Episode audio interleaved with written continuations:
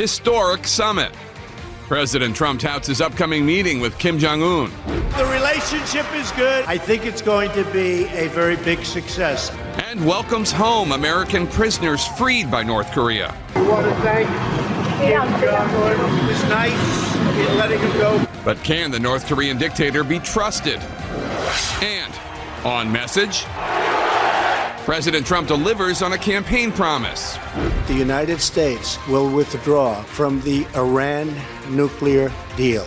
As legal troubles and contradictions distract the president, will the drama overshadow his foreign policy efforts? National Security Advisor John Bolton is here next. Plus, defending decency. Lawmakers from both parties are outraged after a White House aide makes a crass comment about Senator John McCain. I'm not going to comment on an internal staff meeting. McCain's Senate colleague Bernie Sanders will be here.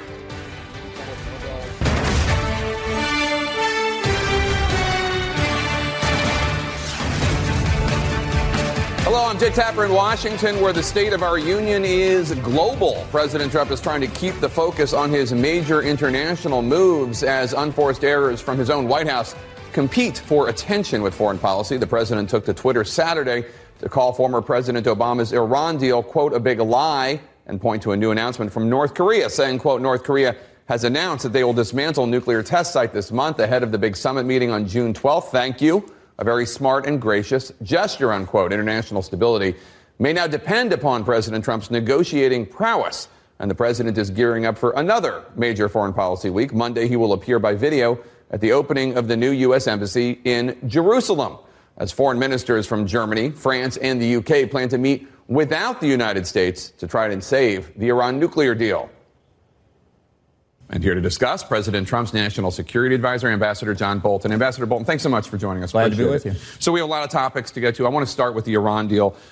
It took a decade of worldwide sanctions against Iran to get Iran to come to the table to make this deal, which I know you and the president feel is inadequate. Can you explain to me how you're going to be able to get Iran to agree to a new, tougher deal without the participation in sanctions of China and Russia and Europe? Well, I think you have to start first with the fundamental deficiencies of the deal itself. It would not stop Iran from getting nuclear weapons. Quite the contrary, it provided cover for Iran to continue its efforts. And if it had continued, it would have given Iran extraordinary economic benefits without any guarantees of Iranian performance. So the rationale for getting out of the deal is that it was contrary to American national security interest when we entered into it, and it hadn't gotten any better with age. Can I just poke for 1 second? When you say it provided cover for them to create a nuclear program, you're talking about the sunset provisions that allow Iran, I'm just seeking clarity here, that allow Iran in 7 or 8 years to commence again a nuclear energy program? Well, I think the sunset provisions were clearly a mistake, but I think Iran had never made a strategic decision to give up nuclear weapons. I think it was testing the limits of the deal's provisions, exceeding them in some cases. Its ballistic missile program, which continued essentially unchecked, was proof that what they were seeking was delivery systems for the nuclear weapons. So the president has to make a decision where America's national interests lie, and it did not lie in continuing this deal. Now, the consequence of the United States getting out of it is to reimpose all American sanctions as they were before the deal came into effect. And I think what we've seen is that Iran's economic condition is really quite shaky, so that the effect here could be dramatic. And I think there's another important point here that the president has made. Because of the deal, Iran was able to take advantage of turmoil in the region to advance its interest all across the Middle East, in Iraq, in Syria, in Lebanon, in Yemen, so that the consequences of being able to sell Iranian oil without restriction on the international market were providing them resources not just for their nuclear program, not just as the world's central banker of international terrorism, but conventional hostilities across the region as well. Okay, so I take your point on that, but still, The United States imposing economic sanctions is a far cry from the United States and China and Russia and Europe imposing economic sanctions. The U.S. essentially, at least as of now, going it alone. How will that force Iran back to the table? But we're not going it alone. We have the support of Israel. We have the support of the Arab oil-producing monarchies and many others. And the consequences of American sanctions go well beyond goods shipped by American companies because of our technology licenses to many other countries and businesses around the world. As those sanctions kick in, it will have an even broader effect as well. So President Trump said this week that, quote, any nation that helps Iran in its quest for nuclear weapons could also be strongly sanctioned by the United States. Is the United States going to sanction European companies that do business with Iran? I think the issue here is what the Europeans are going to do. If they're going to see that it's not in their interest to stay in the deal, we're going to have to watch what the Iranians do. They'd love to stay in the deal. Why shouldn't they? They got everything they wanted from the Obama administration. But I think the Europeans will see that it's in their interest ultimately to come along with us. With all due respect, I've been speaking to European diplomats, and that's not the impression I get. Well, that's not the impression now. They say they're going to stay in the deal. And they may try to do so, in part because I think despite the complete consistency of President Trump in his opposition to the deal, opposed to it as candidate Trump, opposed to it as President-elect Trump, opposed to it as President Trump, many people, including apparently former Secretary of State John Kerry, thought that we never would get out of it. Now, I don't know how to explain why people could miss what the president was saying. So I think at the moment there's some feeling in Europe that they're really surprised we got out of it, really surprised at the reimposition of strict sanctions. I think that will sink in, and we'll see what happens then. The president's very clear. He wants to discuss the larger threat posed by Iran around the region. And this is what he discussed with President Macron. He's talked about it with Chancellor Merkel. He's talked about it with Prime Minister May. Not just Iran's nuclear threat now, the threat in the future, the ballistic missile programs, and the instability that Iran is causing around the region. But with all due respect, I didn't get an answer to the question. Is the U.S. going to impose sanctions on European companies that continue to do business with Iran? I think I did give the answer. Well, you said we'll see. The answer is it's possible. It depends on the conduct of other governments. Okay. You've repeatedly pushed, before you were National Security Advisor, for regime change in Iran. I know that is not the current position of the United States government, but are you behind the scenes pushing for it to become the position of the United States government, regime change? Look, let me make a general subject on that statement that I've made on other competing networks of yours. I've written and said a lot of things over the years when I was a complete free agent. I certainly stand by what I said at the time, but those are my opinions then. The circumstance I'm in now is that I'm the National Security Advisor to the President. I'm not the National Security decision maker. He makes the decisions, and the advice I give him is between us. Is it fair to anticipate that the advice you're given is matched with the advice that you gave the United States when you were a free agent? See my previous answer. Well, let me ask you about another thing that you've pushed for in the past, which is a preemptive strike against Iran's nuclear facilities. What might prompt such a preemptive strike by the U.S. government? Same question, same answer. Well, this is not theoretical. I mean, it's possible that Iran is going to resume its nuclear weapons program, given the United States withdrawing from the deal, a warning to the Iranians about what they cannot do without risking a preemptive strike is certainly within your current bailiwick. Right. But I'm not going to speculate on what those steps might be. The president has, I think, very clear policies now, both with respect to North Korea and Iran. Those are the policies we're pursuing. Just yesterday, an Iranian military commander told reporters that Trump's decision would, quote, speed up the annihilation of Israel. Now, Iran is obviously a bad actor in the region, and Iran is responsible for its own behaviors. But I wonder, do you think the U.S. withdrawing from this deal has changed the calculus of the thinking of the military commanders and other leaders in Iran as to being more aggressive when it comes to cyber attacks, attacking Israel, or whatever? Well, I think they've been plenty aggressive enough under the deal. That's part of the problem. If you look at the enhancement of Iran's strategic position in Iraq, in Syria, in Lebanon, the arc of control that they're seeking to construct, with conventional forces all the way from Iran to the Mediterranean. If you look at what they're doing in Yemen to support the Houthi rebels, to gain a position of control there behind the lines, in effect, of Saudi Arabia and the other oil-producing monarchies, they have used the obsession with the nuclear deal to continue to expand and threaten dominance throughout the Middle East. I think getting out of the deal says to Iran, those happy days are over from the U.S. perspective. Let's turn to North Korea and the summit between President Trump and Kim Jong-un, now less than a month away. I want to talk about the goals of this meeting. North Korea said it intends to denuclearize. President Trump was asked recently what that means to him. Take a listen. On North Korea, you said you believe in complete denuclearization. What does that mean exactly? It means they get rid of their nukes. Very simple. They get rid of their nukes, and nobody else would say it.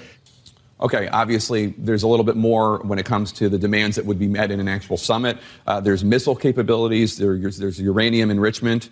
There's international inspections. Can you clarify, heading into these negotiations, exactly what does complete denuclearization mean? Well, I think the phrase that we've used and continue to use is complete, verifiable, and irreversible denuclearization. You can look at some other commitments that North Korea made in the past and didn't live up to as helping to define what that means. For example, in the 1992 joint North-South denuclearization agreement, North Korea committed to give up both the front and the back ends of the nuclear fuel cycle, both uranium enrichment and plutonium reprocessing. So on the denuclearization side itself, that means all aspects of their nuclear program. Clearly, the ballistic missile program, as with Iran, with the intention of being a delivery system for nuclear weapons, that's got to go. I think we need to look at their chemical and biological weapons programs as well.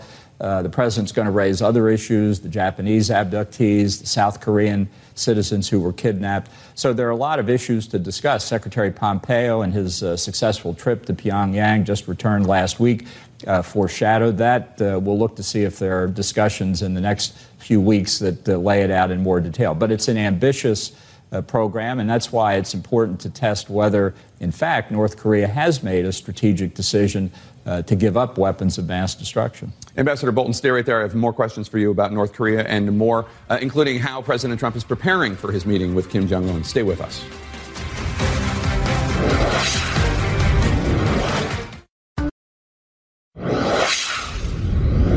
We're back with U.S. National Security Advisor John Bolton. Ambassador Bolton, we were just talking before the break about the summit with North Korea.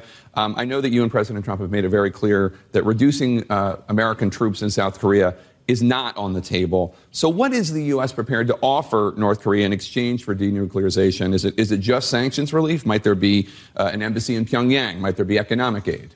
Well, I wouldn't look for economic aid from us. I think what the prospect of for North Korea is to become a normal nation, to behave and interact with the rest of the world the way South Korea does. And if you've ever looked at a map of the Korean peninsula at night or a picture of the North Korean peninsula at night, the contrast between North and South Korea is the most stark of any. Lights, darkness. Exactly. You can't tell North Korea from the Yellow Sea or the Sea of Japan on either side of it. So the prospect for North Korea is unbelievably strong if they'll commit to denuclearization. That's what the president's going to say. I think the vision is clear, and we'll see whether Kim Jong-un is up to it. A great moment a few nights ago when Secretary of State Mike Pompeo brought back the 3 American prisoners from North Korea. I do want to point out, in 2009, when former President Bill Clinton went to North Korea during the Obama years to argue for the release of 2 American journalists who had been captured by the North Koreans, you wrote in a Washington Post opinion piece, quote, "In Pyongyang's view, the 2 reporters are pawns in the larger game of enhancing the regime's legitimacy and gaining direct access to important U.S. figures. So the Clinton trip is a significant propaganda victory for North Korea, whether or not he carried an official message from President Obama." Was that different from what Secretary of State Pompeo did, bringing home these 3 detainees? Was that not also a propaganda victory? Well, it's a fair question, but the answer is it is completely different. Because of the president's maximum pressure campaign, North Korea has come to a point that they never reached under any prior president. And I think what they did here was concede that holding these 3 Americans as pawns in a propaganda game wasn't getting them anywhere. So they came out without precondition. It was the right thing to do. But it's really because of the different policies that North Korea faces from the United States, I think, that they made that decision. Don't President Bush and President Obama deserve at least some credit for imposing economic sanctions against North Korea that, in tandem with what President Trump did, helped create this moment? Well, let's be clear. From the U.S. perspective, there have been stringent economic sanctions against North Korea ever since the Korean War.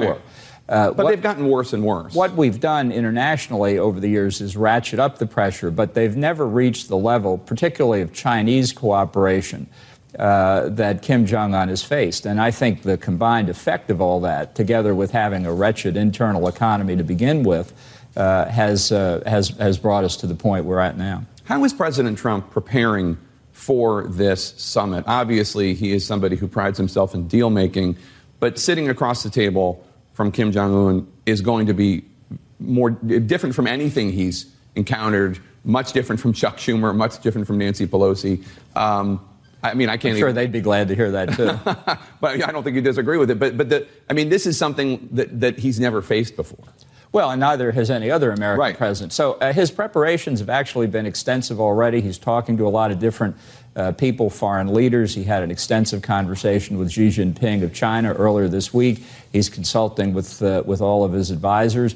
You know, I've been on the job about 5 weeks. I would say that Iran and North Korea have probably taken up over half of my time, and a lot of that obviously is helping him make the decisions and get ready for these meetings. So I think his preparations are very intense. People have said, well, you can't prepare in such a short time for such a momentous meeting. I had exactly the opposite reaction when I first heard about it. There's real utility in bringing these two leaders together, let them see each other and decide, in our case, whether we judge that Kim Jong-un has made a strategic decision to give up nuclear weapons. Dragging this out just gives the North Koreans more time, if they are dissembling, to continue to make progress on their ballistic missile and nuclear programs. Let's get the two leaders together and see what happens. Let me be optimistic and say that he achieves some sort of treaty agreement. Is it then worth President Trump bringing it to Congress to affirm the treaty, to vote the treaty into law, which would, of course, be a complete contrast with the way President Obama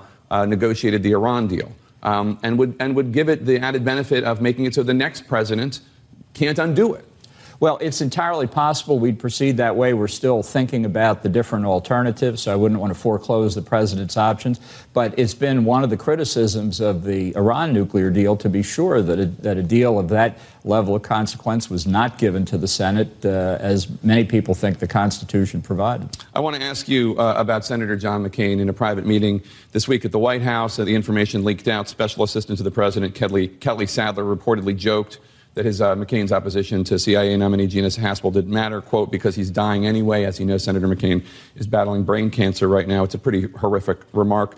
You've worked with Senator John McCain. My understanding is you have a decent relationship with him. How do you feel about that comment, and why won't the White House apologize? Look, I wasn't in that meeting. I don't know what was said or what was done. I'll just say this. John McCain came to my defense in 2005.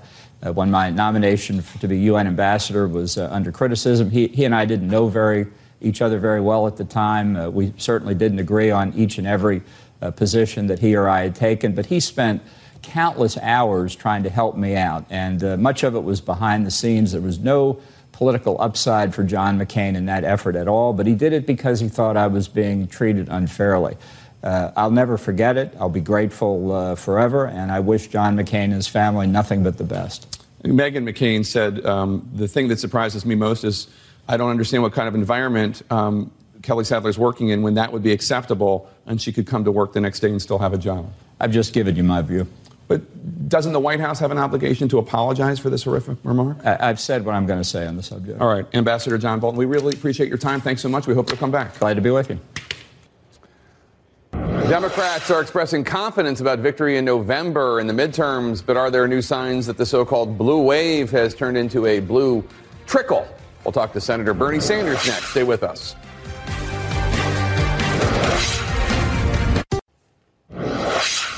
Welcome back to State of the Union. I'm Jake Tapper. CNN's latest polling shows President Trump's approval rating at 41%. That's pretty much where it's been all year, but here comes a number that really got our attention. 57% of Americans polled say things in the country are going well. We have not seen that high a number on that question and that much optimism since way back in January 2007, more than 10 years ago. What does that mean for Democrats heading into the midterms in 2020? Joining me now, Independent Senator Bernie Sanders of Vermont, who caucuses with the Democrats. Senator, thanks for joining us. I want to start with that new poll number. The midterms are now fewer than 6 months away. The economy is stronger. We're at virtually full employment. Why would anyone want to vote for change right now? Well, I think what you have is a president who promised the American people to provide health care to everybody, and then proceeded to support legislation to throw 32 million people off of health insurance. And most Americans think that health care should be a right of all people. We're moving in exactly the wrong direction. You have a president, Jake, who said that his tax reform bill would not help the rich, yet 83% of the benefits are going to the top 1%. Millions of middle-class families over a 10-year period will be paying more in taxes. You have a president who campaigned appropriately enough on the outrageous ripoffs of the pharmaceutical industry, and he said he was going to take them on. And just the other day, he caved in, of course, and did not go forward in demanding that we negotiate, Medicare negotiate prices with the drug companies, or that we allow our pharmacists and distributors to re-import low-cost medicine from abroad. So I think what the American people perceive is you have a president who says one thing and does another thing. And the fact is that we have, while the economy is doing well, you have tens of millions of people who continue to work for wages that are far, far too low. We need to raise the minimum wage to at least $15 an hour. President talked about that during the campaign, but he has forgotten that since he has been elected president. So I think in many ways you have a president who said something during the campaign and is moving in a very, very different direction after he took office. I want to get your reaction to my interview with President Trump's new National Security Advisor, Ambassador John Bolton. He said President Trump is already undergoing extensive preparations on North Korea. What was your response to the interview? Well, I got to say something. Needless to say, I disagree with John on a whole lot, but I will give him credit for chutzpah. This is a man who was a key advisor to President Bush, George W. Bush, in urging him to get involved and to invade Iraq because supposedly Iraq had weapons of mass destruction. As I think most Americans now know, that effort in Iraq was the worst foreign policy disaster in the modern history of this country. We lost 4,400 American soldiers, brave soldiers, 31,000 wounded, 500,000 Iraqis dead. And then Bolton talks about, appropriately so, the increased influence that Iran now has in Iraq. Yeah, that's true. And that's precisely because of the war in Iraq. So I think you have some people, unfortunately, in Washington, Bolton being one of them, who believe that war and militarism is the answer to everything. We have spent over $2 trillion in the wars in Iraq and Afghanistan, and yet today our infrastructure here in the United States is crumbling. We have millions of people can't afford to go to college or are leaving college deeply in debt. Maybe, just maybe, we might want to be investing in the American people rather than inflated military budgets and more wars. You heard Ambassador Bolton say some nice things about Senator John McCain after this White House aide, Kelly Sadler, made this disgusting joke about how his vote doesn't matter because he's going to die anyway. You've served in the Senate with McCain for more than a decade. It was a meaningful moment last summer when he returned to the Senate. You gave him a hug on the Senate floor. This is right after he'd returned from Arizona, where he was being treated for brain cancer.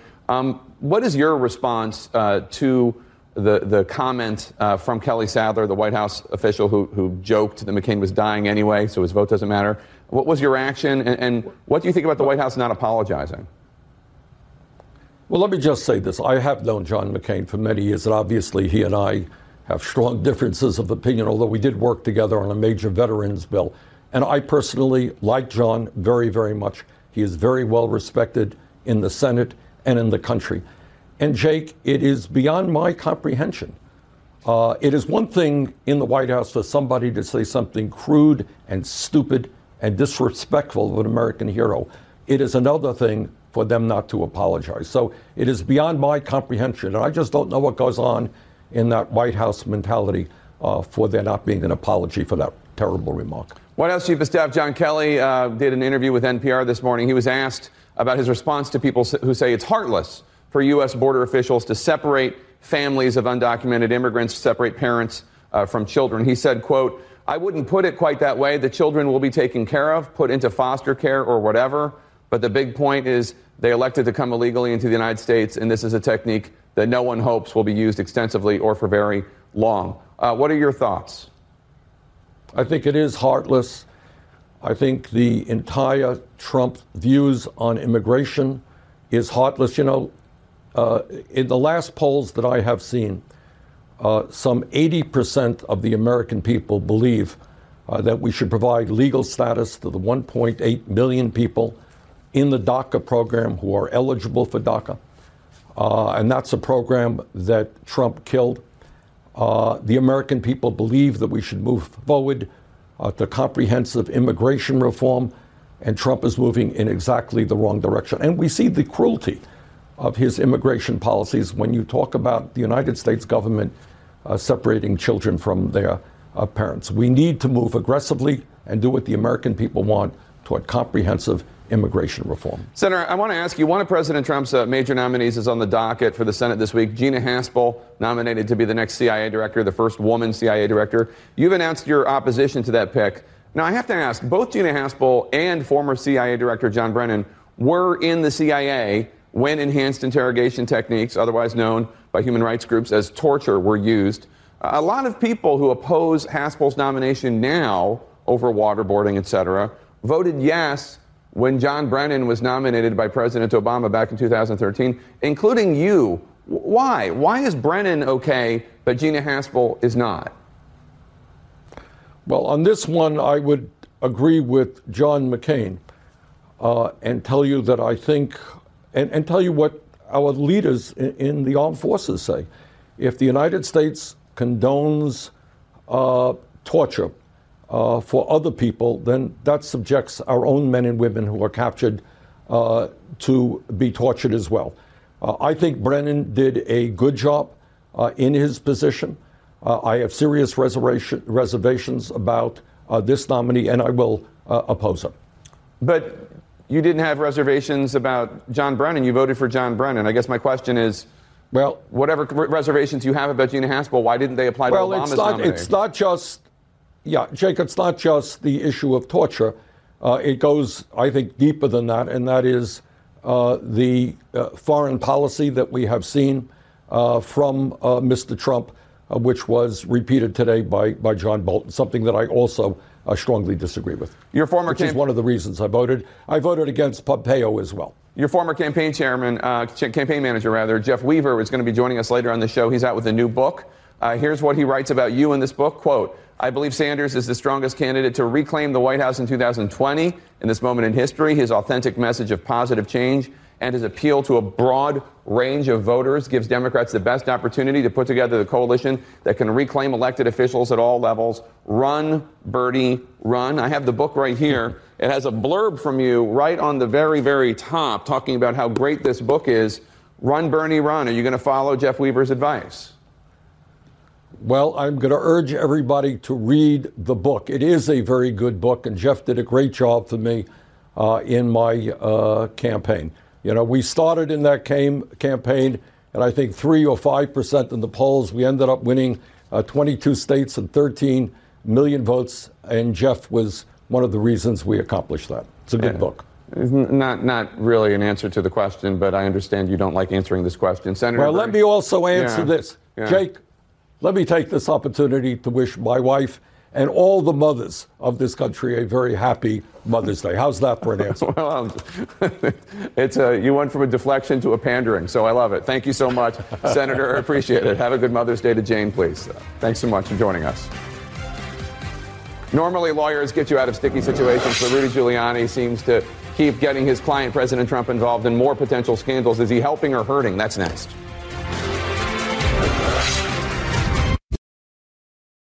You have to have some freedom to speak in a private meeting, to speak candidly. We've all said things in private, especially in smaller groups that we work with, that we would never say publicly. I think she's handled it appropriately. I'm really disappointed that that someone would undermine the president by leaking that out of a private meeting. That was Office of Management and Budget Director Mick Mulvaney essentially defending White House staffer Kelly Sadler after the joke she made about Senator John McCain dying became public. My panel's here with me. I want to point out we have two authors here. One of them, of course, Jeff Weaver, former campaign manager for Bernie Sanders, with his new book, How Bernie Won, Inside the Revolution That's Taking Back Our Country and Where We Go From Here. Also, Amanda Carpenter is with us, and she is the author of Gaslighting America, Why We Love It When Trump Lies to Us. There we go. So two books, perhaps for Mother's Day, you can go out and get them. If you love your mother. Let me start with you, Congresswoman Val Demings from Florida. What do you make of the fact that not only do we have people in the White House refusing to apologize for this horrific comment, this joke made about Senator John McCain dying of brain cancer, but actually seemingly more upset about the leak than they are about the comment? Well, let me say this. First of all, happy Mother's Day to all of the mothers out there. But, I'm remiss in that. Two mothers at the panel. Thank you so much for being here. Of course. But, you know, when I think about this country and all that it represents, what we are currently hearing and seeing is not the America that I grew to love, the America that I work hard for every day. John McCain really represents all that is good and right with this country. He has served this country as a war hero, was a prisoner of war, has come back and continued to serve in Congress. I have a ton of respect for him. And to say the comment in public or private is totally wrong. But if you make a mistake, the America that I know apologizes. If the mistake, if it was said, just say, I apologize for it. It was wrong, so we can move on. Can we address for a second Mercedes Schlapp, who was widely rumored? She's a White House staffer, and she said in a private meeting that leaked out the other day, quote, I stand with Kelly Sadler. And again, in this private meeting with Sarah Sanders and Mercedes Schlapp talking to the communications staff, more upset apparently about the leak than they are about the comment. Obviously a horrible joke, but then for people to come out and say, I stand with a staffer who did it. Listen, Mercedes Schlapp is a person, her and her husband, there's a big New York Times profile, who told America that they stood with Donald Trump through his worst times out of patriotism and duty to their country. I'm sorry, Mercedes, you are never going to make America great again when you trash the legacy of someone like John McCain, who has done more for this country, served more, suffered more than anyone in that White House ever did. So spare me the fake outrage over a bad White House Correspondents' Dinner joke when you stand by someone who denigrates someone like John McCain. I guess what I don't understand, Michael, is I can't imagine anyone I know making that joke in private. It's just, it's so cruel. I mean, he's dying of brain cancer. It's horrible. We've all seen bad jokes in private and public. I think that the White House is looking at the leak because, you know, there's so many leaks out of the White House. Mm-hmm. I understand that that Kelly called Meghan McCain and apologized to her. I think she handled it well by doing that. I think if this was a comment set on the record by the White House, they would absolutely have to apologize. This is a leak by some people who are working hard to undermine this president. I don't think it's the White House's responsibility to apologize for it. It's already been apologized for. I think we need to move on and stop wringing our hands about it. Jake, but this tone is set at the very top. We all remember when Donald Trump was insulting not only John McCain, but every American service member who has been a prisoner of war as part of their service during the campaign, when he said, I prefer people who didn't get captured. So this tone is set at the very top. The White House does, though, an apology to John McCain and to all the other service members that the president has denigrated over the course of his campaign and as president of the United States. Listen, McCain has, for the longest time, been a combative senator. He's worked very hard against this president. He's done things to undermine this president. You have to understand that not everybody on this planet loves John McCain, but at this point in time, we all need to step back and let his family and the senator it's really live in peace. You know what? It's really disappointing. We'll come to you after the conversation. It's really disappointing, though, when the target suddenly becomes John McCain and not the person who made the comment or the person who stands with them. It may have been said in private, but it is public now. Making a private phone call to apologize is not enough. apologize publicly. It's the right thing to do. And I let the family be in peace. This is the second phone call Meghan McCain has to take from someone apologizing. Rather than spending those precious moments with her family, she has to take the time to listen to these people apologize. That is grotesque. And then go in the spotlight and then have everyone watch her response.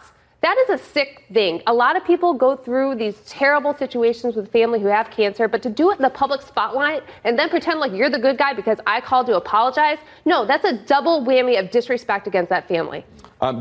Mitt Romney, who's running for Senate in Utah, tweeted after this comment, quote, "John McCain makes America great.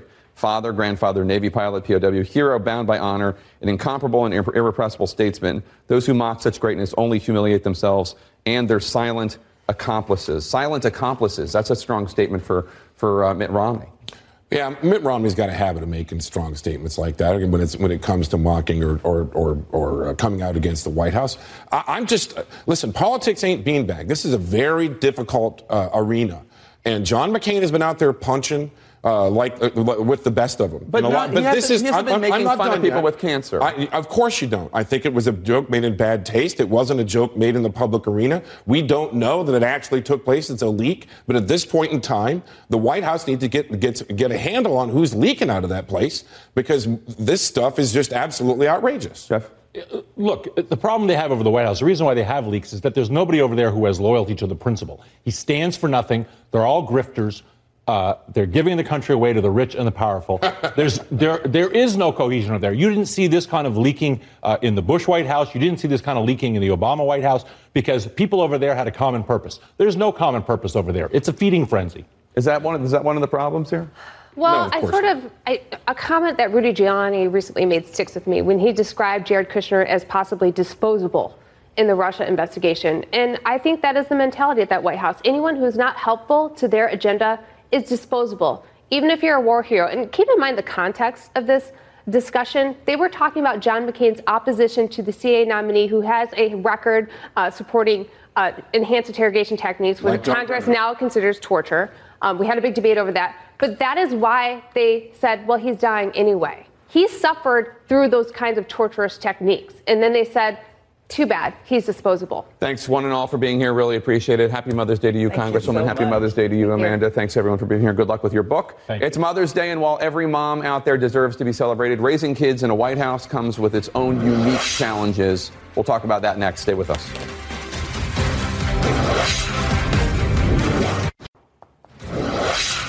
Welcome back, and to my mom, and to my wife, and to you. Happy Mother's Day. What does it take to raise a child in the White House? Well, First Lady Melania Trump's predecessors offer some tips. In addition to all her other challenges, First Lady Melania Trump also has to raise a son at the White House. As a mother myself, I know what goes into raising a child. She's always said she tries to provide as much normalcy as possible, reportedly checking her son's homework and preparing him for school.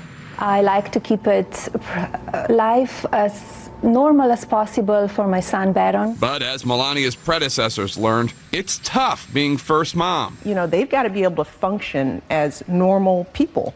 Before Melania, the last first lady to raise a boy in the White House was Jackie Kennedy. It is rather hard with children. There's so little privacy.